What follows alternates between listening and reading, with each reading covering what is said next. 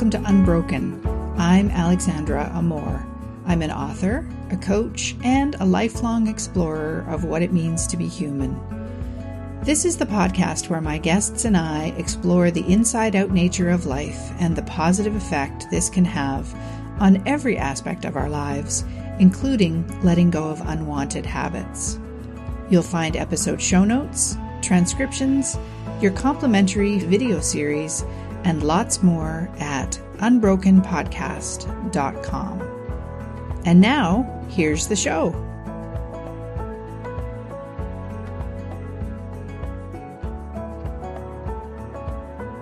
Phil Goddard, welcome to Unbroken.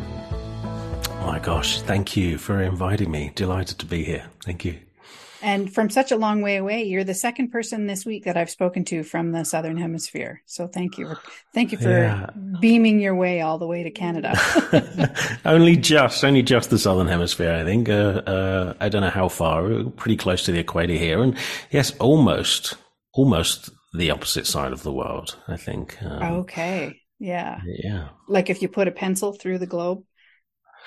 I guess so. I guess so. I mean, I know, I know actually on the American East Coast is pretty much, uh, I know from the time difference, that's 12 hours, right? And I think ours is something like 15 or whatever. So as I yes. could just, so I was just saying to you, I reckon, I reckon I'm a, I'm essentially on the next day and I recommend it. You know, today's yes. a good, a good day.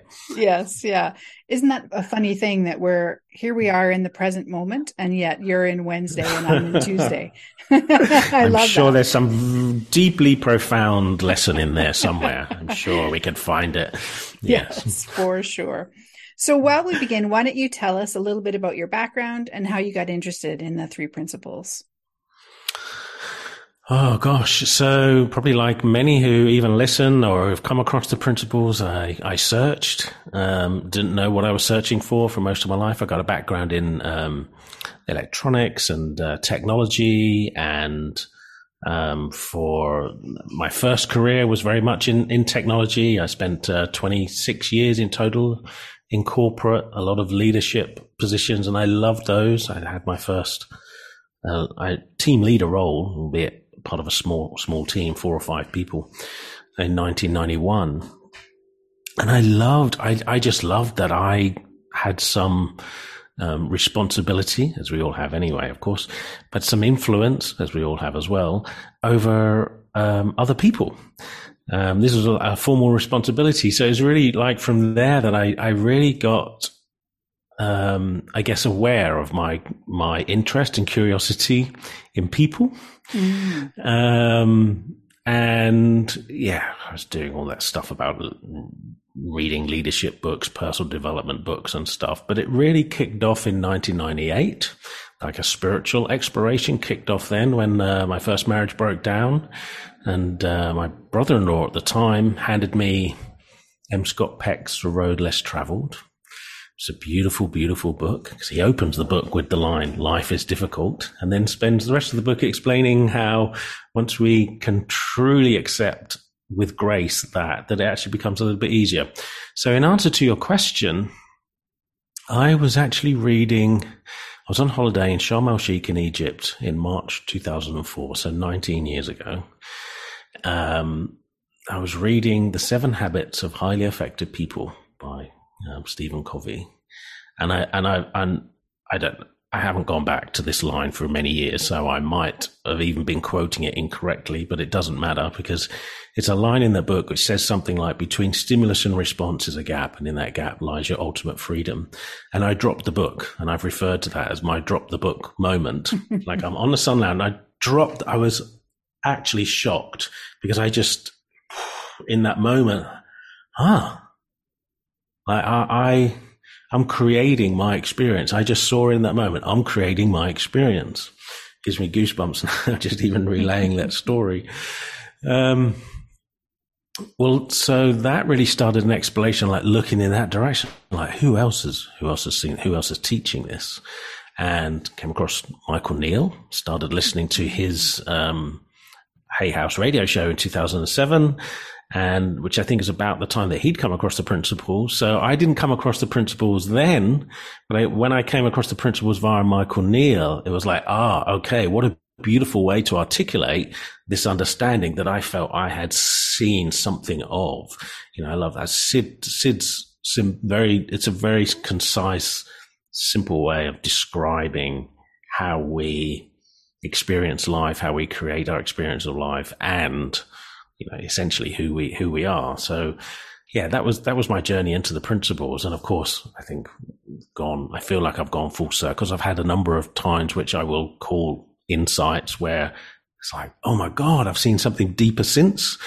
Um, there was some. So when was that? Like I say, 2007, 2008, coming across the actual principles, but even nearly 10 years after that, I had a, a conversation with Dicken Bettinger in 2017 so I'd been around, I felt I'd been around this understanding a long time. And was, I really got a holy moly moment then of just seeing something deeper. And even, even since then, it's like nuances to it. So, um, yeah, it, it feels like it's been a long time and also like it's only really recently because of the, because of the subtleties that we can see. Like I, I, I used to chuckle at people as well that, really come on. It's just it's that simple. How can, how can you suddenly see something deeper? And it, and it like the best insights are where you see some to me it looks like the best insights are where you see something new but there aren't any new words. It's like mm-hmm. well if i told you what i'm seeing i'm going to be saying exactly what i've said 10 years ago but it's like wow. Anyway yes that's that's my story in summary of the principles. Well i love that you connected your enjoyment of working with people in the tech world and and of course now you're a coach. And i think that's just such an interesting journey. One wouldn't normally maybe yeah put those two things together but but uh, clearly yeah it was a it was you were on a spectrum sort of if that's the right way, right way to describe it. I, it was, uh, yeah, yeah. It was, it, it, well, for sure. I feel I, I, I get it. it. Um, and it was only a couple of years ago that uh, somebody who was coaching me helped me to see that I had been have been coaching a lot longer than I than I thought I had, mm. because right from the off, like I say, 1991. I wanted to be the best leader and I wanted people to love me, which actually they did. Um, and I would have either weekly or monthly, just very regular one-on-one meetings with people in my teams. And I did that all throughout my leadership career. Um, and looking back, I can see, yeah, that was definitely coaching. I would encourage people to bring whatever they have going on. And, and in fact, I think there was at times when I was a much better coach, whatever that means, but I was definitely a more present, coach with these people at times then than some of the times during my coaching training. Um, did a lot of coaching training in the US when I was trying to be somebody. I was trying to, I thought I had to be a certain kind of coach. So yeah, I, I, can see, oh my gosh, I have been coaching over 30 years because definitely having regular, regular conversations like that, some would be very intimate, but some beautiful conversations but it hadn't occurred to me that what I was doing. I didn't know what I was doing. It was just it was just one on ones where people just brought whatever they had going on. Well, that just definitely sounds like coaching to me. Absolutely, yes, yeah, for sure. So I mentioned to you that I've been reading your book Tasting Mangoes recently, which I just loved, and so I'm going to go to a couple of things that I found in the book now that I found really interesting. So one of the things you say is that um, often personal development and spiritual teachings are actually asking us to transcend the human experience, but that it's in the human experience that we find, you know, so much treasure as it were. You didn't use that word. I'm using that word. And and i so agree with that but i wondered if you could just expand on that a little bit for us.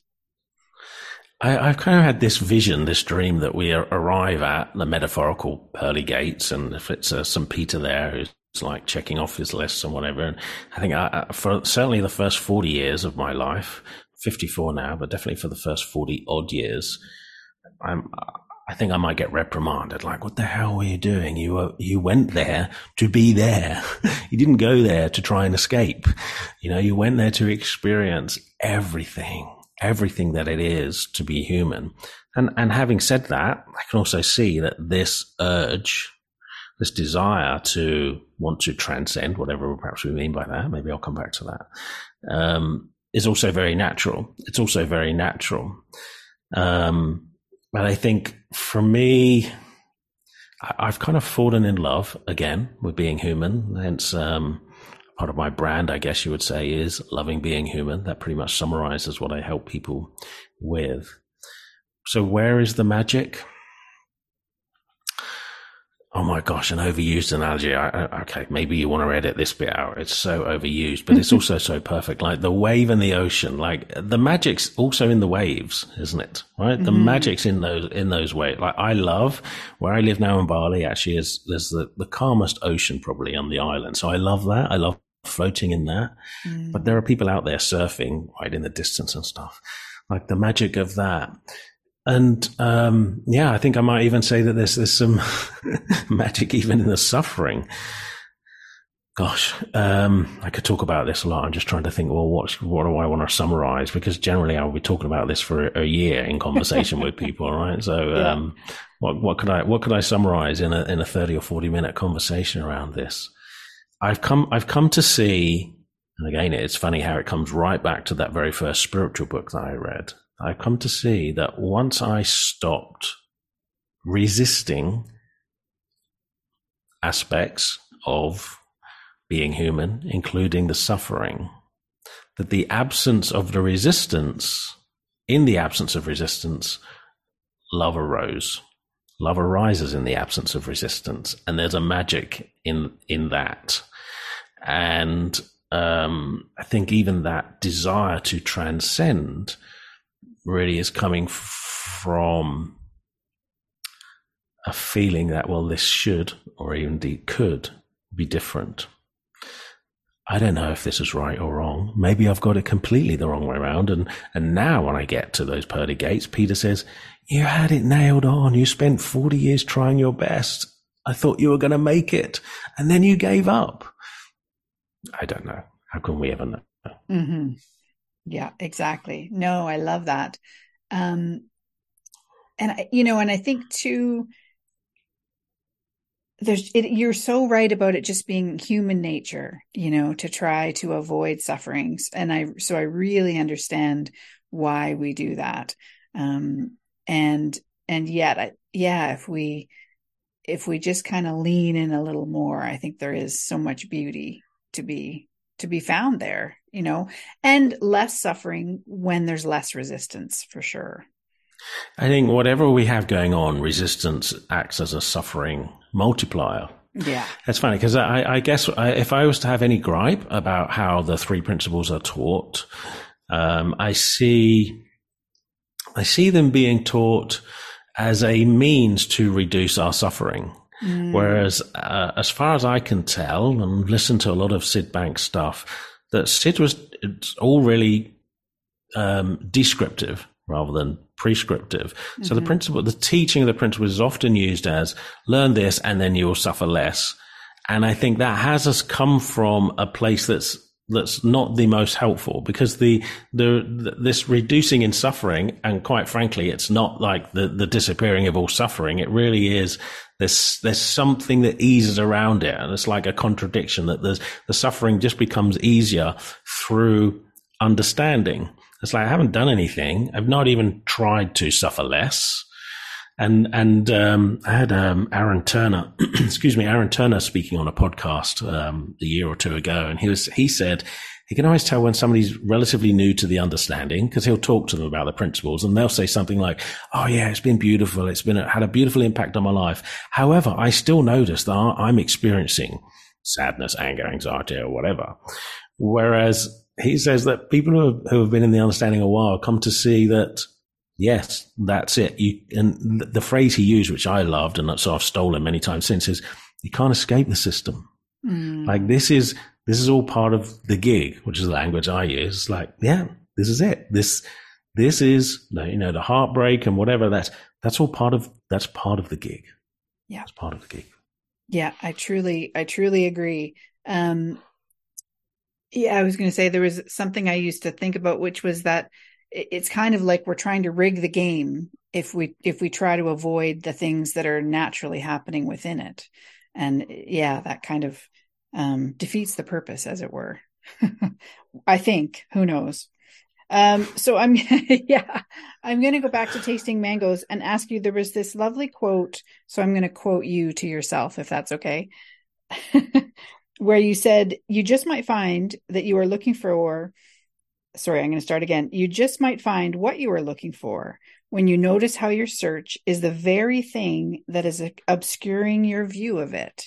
So I'd love for you to talk about that a little bit and maybe relate it to trying to let go of an unwanted habit, because that's what we talk about here a lot uh, on Unbroken. Oh. Oh, I'm glad you've um, added the second part actually, because that, that definitely will help in my explanation. So here's the thing.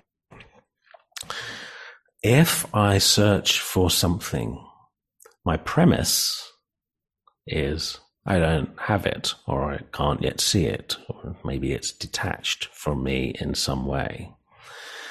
Um, and so um, there's a phrase. There's a guy, William Whitecloud, and I continue to credit him because the the phrase that I heard it just had such a profound impact. Where he he says, "What was it? Four or five words."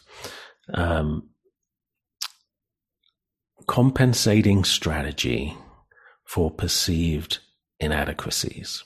We employ throughout life various compensating strategies for perceived inadequacies. And I can see how any time that I employ a compensating strategy, my perceived inadequacy at the perception of that inadequacy gets strengthened by the action that I'm actually taking.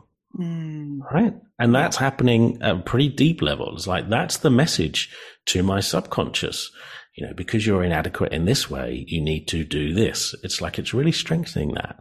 So even our searching for love, that's having a, a deep psychological impact in us that we don't have love. And that, you know, that can apply as well to peace. Like mm. if I'm. I'm, searching for a peace, that means I don't have it. And that's why I continue to search. And yet because I'm searching, it strengthens the belief that I don't have it. And so that also strengthens my experience of it. So that's really what I'm pointing to in that quote. Mm-hmm. And, um, I think habits, particularly like overeating and stuff, I think there's, there's very often more to them than just that because there's, there's, um, Gosh, okay, so I know that I've had at various times not the most healthy relationship with food. Sometimes I think I have it nailed, and then I can catch myself using food as something other than um, nourishment, I guess. But it might be emo- I might use it for emotional nourishment. In fact, s- side note here, I think we could wipe out obesity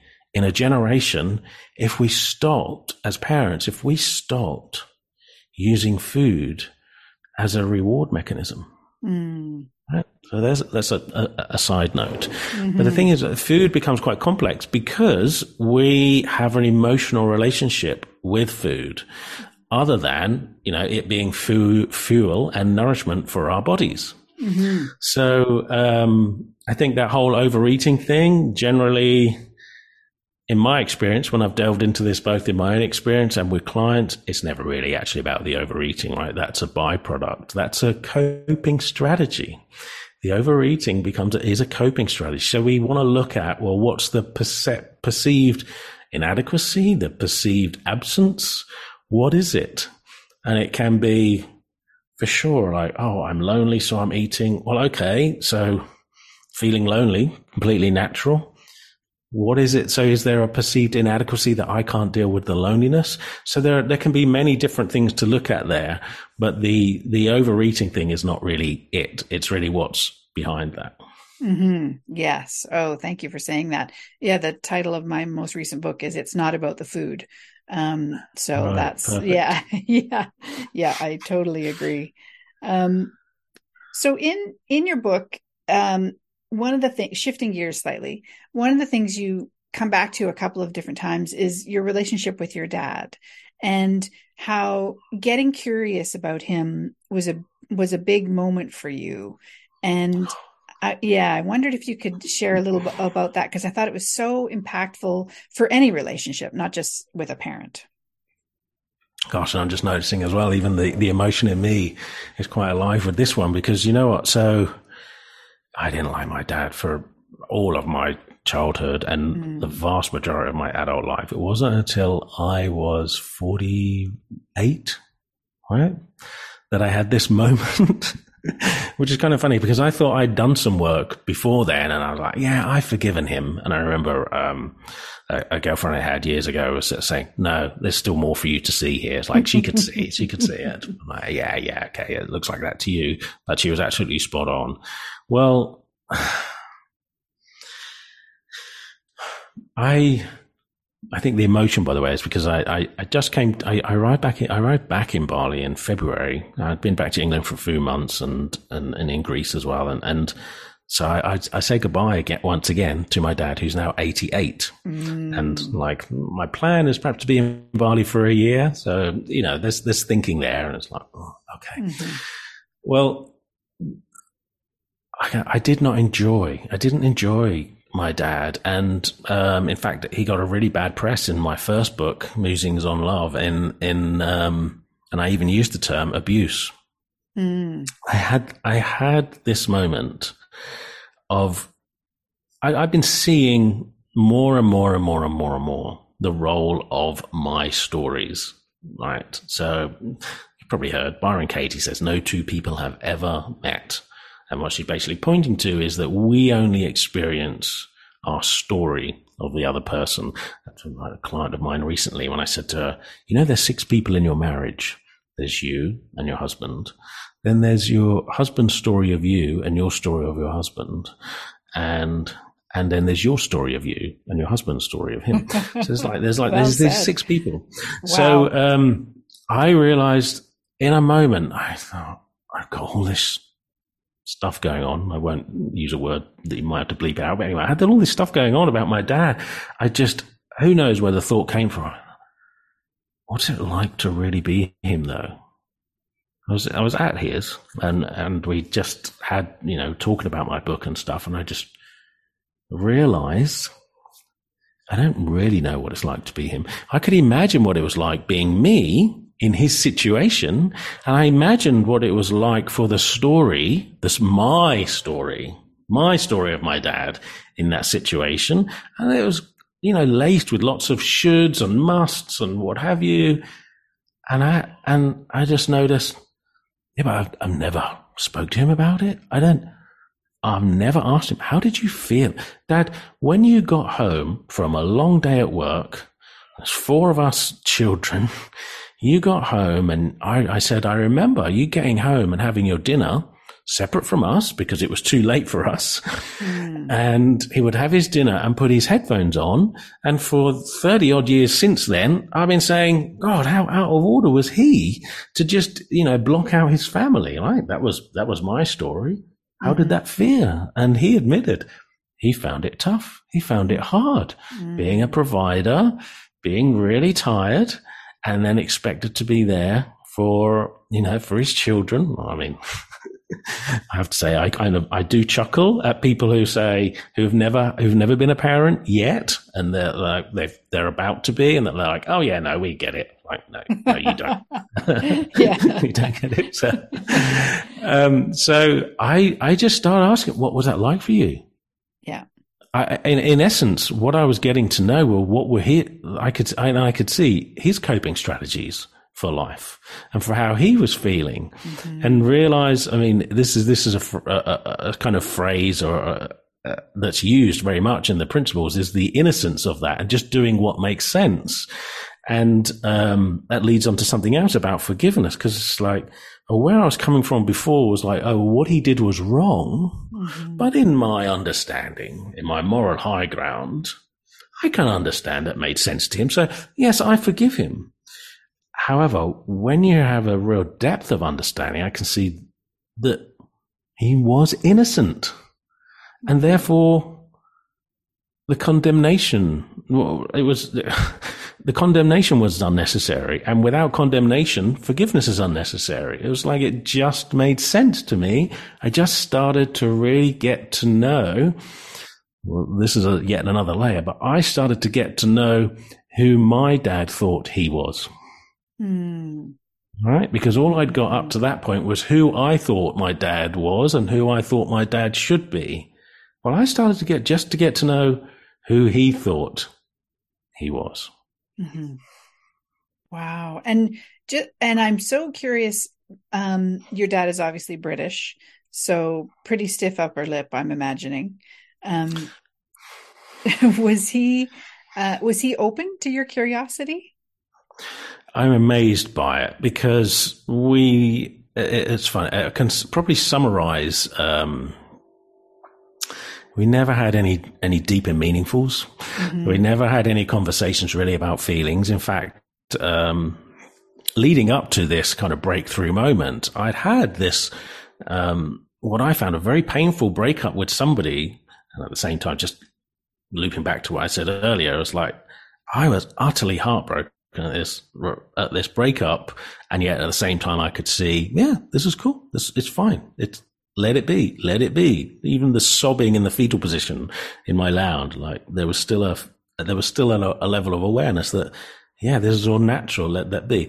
Anyway, I got to a point. I was round his one day and he, he just said, well, how are you doing? And I just burst out crying. 40 odd year old man. Mm. and, uh, he said, Oh, come on now. Come on now. Let's not be having that here because that is that whole like stiff, stiff upper lip attitude. And we never had any conversations about feelings. There wasn't that kind of affection there. And um, there's a bit of me, I'm kind of chuckling about that. I remember at the time. and, and things have developed since then. I don't even know if he's aware of this. Uh, I've shared that. I've shared this before in other, other interviews and what have you. But since, since like these conversations, I, I used to go to his house and I would sit on the sofa and he would sit at a chair, which is kind of at right angles. And I go around now and probably nine times out of 10, he comes and sits on the sofa with me. And I bet he doesn't even realize that he's doing that. Oh, that's lovely. Wow. Oh, that's beautiful. And I, you know, I think I, I resonate with that a lot because I can really relate. When my dad came home from work, he didn't put headphones on, he drank. Same right? Same impulse. He was, you know, we do what occurs to us in the moment in order to cope with uh, whatever's going on in our thinking and all that kind of stuff. So yeah, I can completely relate to that.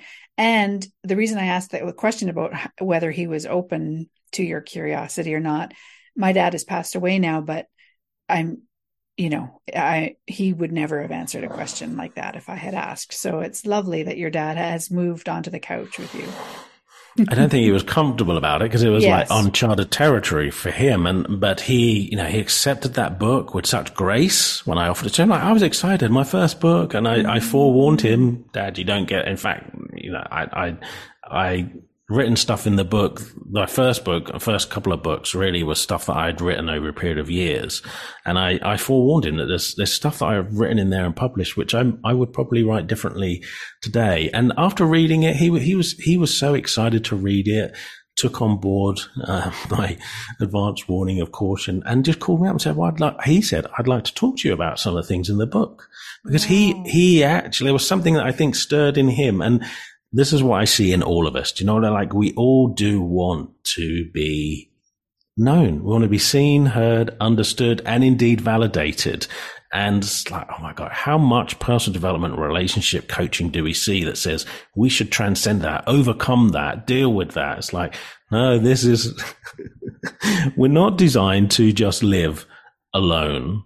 Um, and and uh, it's like this is again part of the gig is to be relating with each other with nature and and and having those innate needs.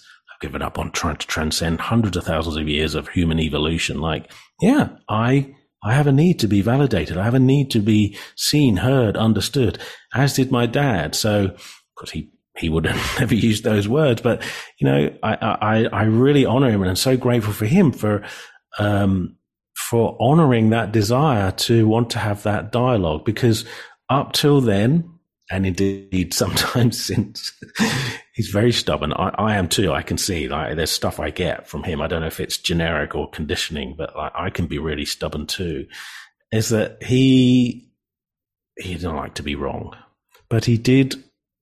That's probably my favorite thing altogether out of the Stephen Covey book is it um, habit three? I don't know, four. Seek first to understand, Understand. Yeah. then be understood. And like, if you if, if you want to know how to transform any relationship, professional, personal, if you take that, seek first to understand, then be understood. That's that that whole curiosity thing as well. So, yeah, in that moment, so so grateful because it it totally transformed my relationship with him. We hug each other. it, it, mm. it's just, I I have to say, we're so different. Like we, it's not like, oh, he's a best buddy that I love hanging out with. Like we're so different. And that, so he's someone that I, uh, I wouldn't be choosing just to hang out with, but what, what, again, instead of me resisting how he is and entertaining all of my stories, right? In the absence, once again, of that resistance, there is this very natural love. Like the guy's my dad, and he, I, I just there and again. Once we start on the thought train, so once I started really appreciating, oh my gosh, how hard it was for him, and what a wonderful provider he was. Mm-hmm. Of course, he, he's there's lots of things he did that are are aghast. Like he disowned me for ten years, right? And I cannot imagine doing that to my son. Like and and yet we we discussed that. He is talking about how um, it, it, it was with his second wife, the woman he left my mother for. I think, oh my gosh, that sounds like an impossible situation. Like he's having to choose between his wife and his son. Anyway, yes, I think we digressed a little bit. Just I'm just super super grateful that. Um, and I I don't know for sure, but I have seen it many times since that if I am curious there's something in that. Like I can always go first when I'm coaching somebody around their relating. If I want more intimacy, the number one uh, requirement of intimacy is safety. So am I providing the safety for intimacy? Am I curious about the other person? Am I willing to go first? Will I be the change that I wish to see in how I'm relating? So classic, isn't it? And it all fits together. So, um, yeah, just su- super grateful for everything that led up to that moment, and and indeed what's what's blossomed since. hmm Oh, gorgeous. Um, you've we've mentioned your books a few times, and one of the things I wanted to ask about was the writing process. So you mentioned there that some of them were writings over a long period of time. Um, tell us about yeah, just tell us about that. What you enjoy about it, um, what motivates you, that kind of thing. To share what you see. Whatever is alive, like Yeah. energy. um, I can be ins- inspired by BS. Uh, in fact, I've written about being inspired by BS. It's like, like really whatever is alive. And um, there are some things. I, I published a book just of poetry. I, I had this uh, moment one day. Um, it was, I think, it was about three thirty in the afternoon, where I thought to myself, "Wonder if I've got enough poetry to publish a poetry book."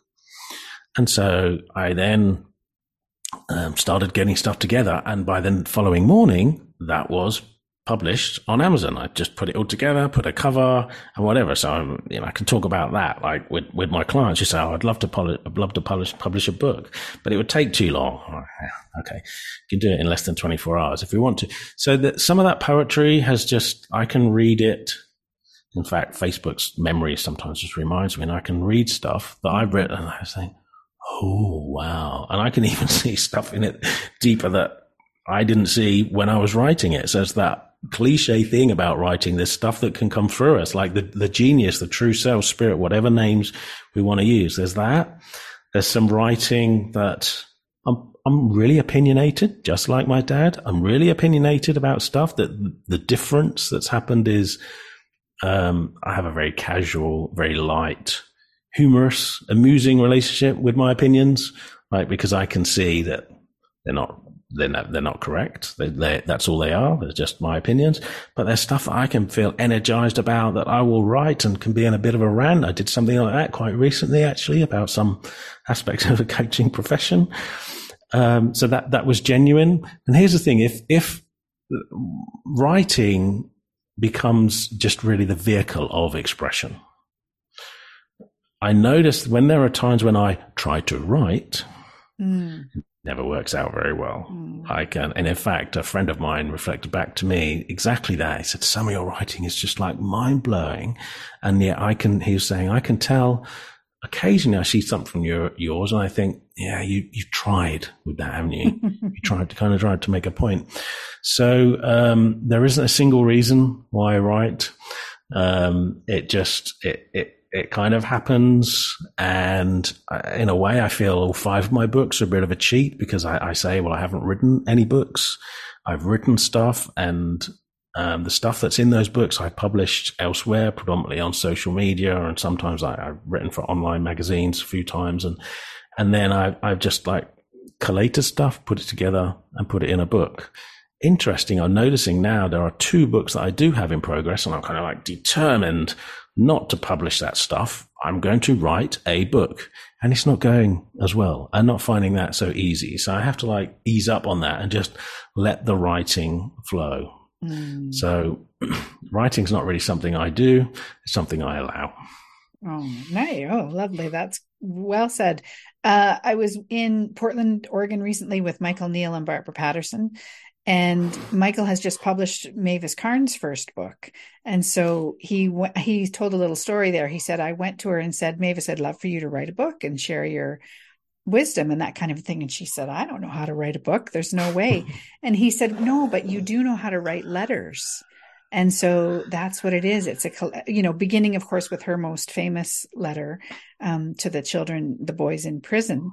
And uh, that's what it it is a collection of her Beautiful. Letters. Yeah, it's lovely. It's a really nice and really nice book. So we're just about running out of time here. I do want to ask you about Bali though, and what drew you there and what keeps you there. Um, I moved into an apartment in, in, in Ipswich in England. Um, I, I, woke up one day and realized I didn't want to be in my marriage anymore. I've been married and divorced twice. And I was just so clear. So I moved into an apartment. It's like I had, I had what would look like the dream life big, huge house, fast cars, eating at restaurants and, and, and whatever. And I kind of had enough of it. I didn't even want a garden. So it's like there was this, I went from this huge life to this small, I move into this apartment just for six months until I work out what I want to do with the rest of my life. And I was there for nine and a half years. It became a bit of a joke.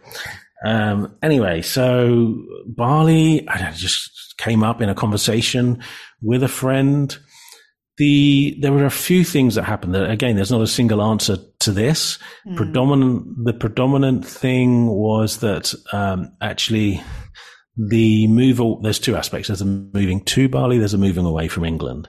There mm. was some friendships that had evolved to this, or perhaps come to completion would be perhaps the most kind way of saying. Mm. And these were long term friendships, two 20 odd years, one 30 odd years. Mm we change, right? We evolve. And uh, it just mm-hmm. became really clear okay, these friendships are complete. And so what was keeping me in England, other than, other than, you know, family and what have you, um, there was less of that. And, and there was this thing in me that I'd always talked about it of moving to somewhere warmer. And then I had a friendship with, um, my partner uh, for a number of years, actually, we met in a Facebook group. It might have even been a Michael Neill group, um, by the way. So we've been friends for a while. And then in early 2019, this friendship we just became more in that we were sharing more, talking more. And then we bumped into this point of like, well, we don't know if we want to cross this particular line. It was never any like flirtatious stuff, but there was a lot of love and affection there and just felt like there's more to explore. So, um, I came to Bali predominantly to get away from perhaps some sadness, quite frankly, of things that had completed in England and to meet this beautiful young lady who I'm now in, you know, this life partnership with. I mean, that's been very, very bumpy. Um, but yeah, there are the reasons really are, are, twofold: the away from and and, and the towards. Mm. Oh wow, so interesting. And there is a section in Tasting Mangoes where you sort of talk about the, for lack of a better way to put it, the pros and cons of Bali. You know, mm-hmm. the the mosquitoes versus the nice warm evenings. You know, the water versus the whatever the fresh fruit. Yeah, yeah. So I guess that goes with anywhere we live. I did that like again, looking for a place um, that I could call, call paradise, and mm. um, I'm not really convinced it, it exists, um, but I, I, definitely see that there's a there's there's a state of mind that that feels like paradise. But like all states of mind, it's not permanent; it's transient. right. Yes. Yeah. All right. Well, Phil. Well, as we wrap up, is there anything you'd like to share that we haven't touched on yet? Oh, you know, I I think um, we have we have touched on it, but I I do want to labour the point because I invite people to really look at just how much time are, are we spending resisting what really are very natural aspects of being human, mm-hmm. and what what might happen, what might what might be available to us, what what experience of life might be available to us if um, if we just let up on some of that resistance. So here's the thing. I know she, she won't mind me sharing with you. It's anonymous, but somebody I know, um, were, has, has experienced what anybody would call a betrayal. Mm. And, um, so she was, she was telling me on a call, I hate him. I, I feel like I hate him and I don't want to. Mm. And I simply said, well, to me, under those circumstances, it, it, it feels like having those feelings of hatred is perfectly natural. And, and yet by then telling yourself, by resisting that, it's kind of like you're torturing yourself twice. How about you allow yourself to hate him to the best of your ability, to feel that hatred to the best of your ability? We both kind of laughed at this, but like that, you know what? That's the same really with any feeling that we have. How about if we really allow that? If we really allow us to feel that to the best of our ability, like none of our feelings really need a, a coping strategy. Mm. They all really do pass. So, um, yeah, that's what I just really invite people to look at to see what's it like to stop resisting being human. And once again, the, ab- the absence of love arises in the absence of resistance. I just invite people to consider what it'd be like to love being human. Mm. Yes. Yeah. Well said. Thank you. So, where can we find out more about you and your work? I'm mostly active on Facebook.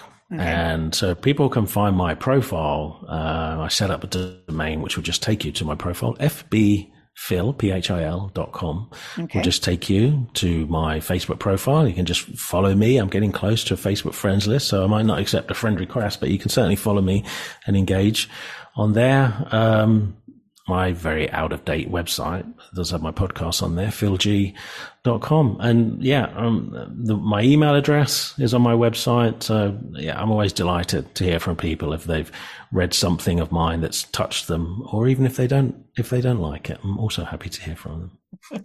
well, that's, that's generous of you. Well, thank you. Thank you so much, Phil, for being on the show. I really appreciate it. Thank you. I, I, thoroughly enjoyed talking with you. I, have I've liked being this side of the, the whole podcast setup. So yeah, thank you very much. Thank you. Good. Oh, you're very welcome. Take care. Bye bye. Thank you for listening. I hope you found the show helpful and uplifting. You'll find all the backlist episodes and show notes at unbrokenpodcast.com. If you'd like to connect, go to alexandraamor.com forward slash connect. I'll see you next time.